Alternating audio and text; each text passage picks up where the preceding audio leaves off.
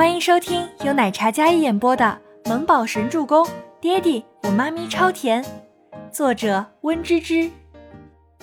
第十三集，下意识的畏惧，接着浑身泛起一阵冷汗。周伯言前几天亲自来视察过，当时一行人声势无比浩大，整个餐厅都见过他们这位雷厉风行的总裁。见到周伯言，员工们都下意识恭敬着姿态，就连接待两位的都是店长。你好，两位里边请。店长将两人引到一处安静无人的二楼，露天阳台，安静优雅的，楼层较高。白茶餐厅处于闹市周边，占地面积广，环境非常不错。坐在露天阳台，有种在度假的惬意感。倪清欢没敢看菜单，他粗略的扫了一眼，然后递给了周伯言。面前的男人正襟危坐，身姿挺拔，气质非凡。他将西装外套脱下，放在椅子后面，看着倪清欢递过来的菜单：“你点吧，你喜欢吃什么就点什么吧。毕竟是救命恩人了，吃一顿好的也是应该的。”周伯言脸眸看了一眼菜单上的那只小手，再看了一眼倪清欢那张笑得比哭的还难看的小脸，接过菜单，一份红烧肉，一份香炉肘子，一份香辣羊蝎子，一笼清蒸大闸蟹，双人份香辣小龙虾，再加一份豆苗汤，所有的菜都不要香菜。倪清欢听到周伯言说出来的菜，那张小脸皱成苦瓜脸。这都是硬菜呀，一定很贵吧？不过这些都是他爱吃的，待会儿多吃点吧，就当回血了。你也不爱吃香菜啊？我也是。倪清欢道，而且点的也都是他喜欢吃的。点这些够你吃吗？够够够！倪清欢用力的点了点头，再点下去他要破产了。周伯言长腿交叠，靠在椅背上，将菜单递给店长。好的，请两位稍等。说罢，拿着菜单转身下去。倪清欢看着外面空无一人的餐厅，除了一楼有几桌客人之外，二楼这样好的环境，竟然只有他们这一桌。听说这里新开的，口碑特别好，怎么二楼只有我们一桌呀？倪清欢不知道的是，二楼早就被周伯言清场了。没一会儿，菜便上来了。先生、女士，今天我们店有大酬宾的名额，刚好两位是今天的用餐幸运儿，所以本店赠送木瓜炖雪蛤一份，爆汁扣鹅掌一份，还有甜点果盘一份和一瓶果酒、一瓶红酒，两位慢用。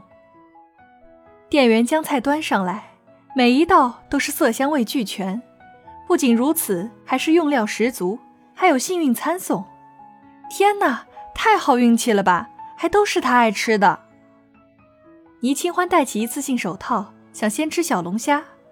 那黑白分明的双眸里看着这一大桌，已经是满眼冒亮光了。你先吃菜，我替你剥小龙虾。我不饿。周伯言戴起手套，将大盘小龙虾换到自己的身前。可当他看着这美味诱人的爆炒小龙虾，举在半空中的手有些迟缓。他这是在干什么？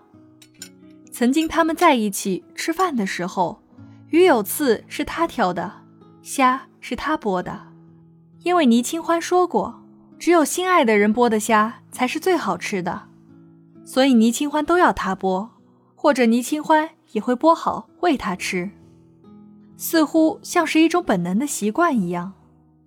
周伯言自己都没回过神来，但手却快了一步。倪清欢咬着筷子，看着英气逼人、俊美如神的周伯言在帮他剥小龙虾，有些不好意思。那个，除了我儿子，好像从没见过哪个男人给我剥虾。哎，这个人长得像他儿子的放大版，也算儿子吧，没什么不好意思的，吃就对了。倪清欢看着这一桌好吃的，准备开动。听到这句话，周伯言动作一顿，以前剥的虾都拿去喂白眼狼了。你为什么会在博业城工作？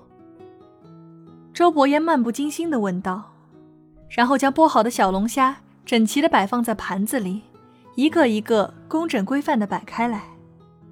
这个嘛，本来十八年前衣食无忧，但十八年后天有不测风云，人有旦夕祸福，因为一些变故就出来工作了。说起过往，倪清欢不太愿意提。他说话的时候，周伯言抬眸凝视着他说话的语气神情。倪清欢将那只果酒拧开，然后倒了一杯酒，冰凉的果酒滑入喉间。一阵冰凉舒爽，他一饮而尽，像是想要借着酒精来麻痹自己的痛苦。周伯言听闻，看着他那张小脸，不像在撒谎一样。那你呢？你为什么在不夜城？像你这样帅气、身材又好的小哥哥，在这种地方很招有钱家小姐太太喜欢的吧？喝了一杯酒，倪清欢开始无拘束起来。哎呦，我不能喝酒的！忽然记起来什么，他赶忙拿起酒瓶看了一眼。嗯，好在没什么酒精度，像饮料一样，还好还好。或许是压抑太久，或许是周伯言给人一种正义的感觉吧。倪清欢防备的心渐渐松懈，他一个人把桌上的所有菜都吃了一遍，纵然很久没有吃过这么好吃的菜肴。但是以往的优雅还在，没有落魄的那种狼吞虎咽。周伯言将剥好的小龙虾放在他身前。你爸妈放心你一个女孩子在博业城那种地方演奏吗？在周伯言看来，倪清欢的父母视他如掌上明珠，怎么可能会同意他在那种地方演奏？倪清欢苦涩的笑了笑，没有回答。一时间，两人气氛有些尴尬。倪清欢一个人抱着那瓶果酒喝了一大半，吃了自己喜欢吃的菜。夜风拂面，他开始有几分醉意了。你怎么不吃啊？倪清欢见他不动筷子，催促他道：“我吃饱了，你吃。”周伯言神色冷清，看着面前喝得微醺的女人，明明心里恨她。但见他那副失落微醺的样子，心里免不了有几分心疼。好吧，你不吃的话，那这些我都要打包。嗯，这个小木宝一定喜欢吃。倪清欢指了指那还有一大半的肘子，小家伙喜欢吃酱肘子。听见“打包”两个字，周伯言有几分惊讶，他眉峰隆起，像是听到了什么不可思议的话一样。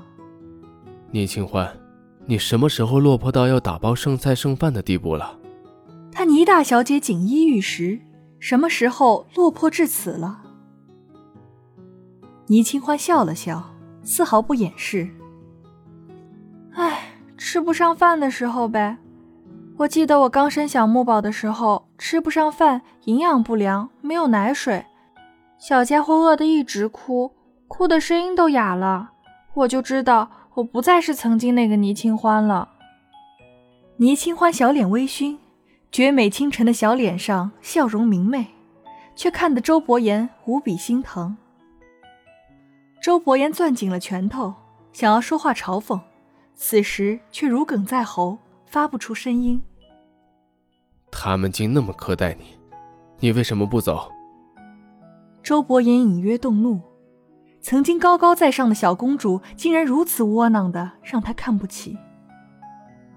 倪清欢半磕着美眸，两只手撑在桌上，捧着自己那张红红的小醉脸，说道：“走，走到哪里去？那些个追债的人个个凶狠，他带着刚出生的小木宝，能走到哪里去？无处可去，无路可逃。如果他走了。”躺在医院的妈妈怎么办？那些人不会放过他们的。他只能熬着，受着。本集播讲完毕，感谢您的收听，喜欢就别忘了订阅和关注哦。